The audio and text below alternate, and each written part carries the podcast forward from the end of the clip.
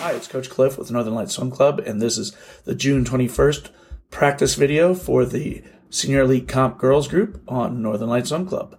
Uh, today we are bouncing back from a VO2 max day, and we're coming back at it with a max lactic acid production day.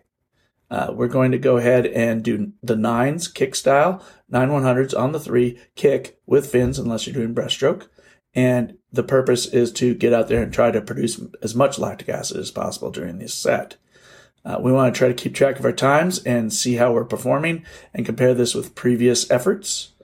Uh, this kind of swimming is very intense. So when we get done with this uh, set, we're mostly doing recovery type swimming for the remainder of practice. Probably get out a little bit early. Uh, we'll see how the morning goes before we pra- plan our practice in the afternoon. So for now, uh, get ready for an intense morning set, and then we'll see, probably do some recovering in the afternoon. Have a great day. Good job on your VO2 max set on the 20th, and we'll see you at the pool.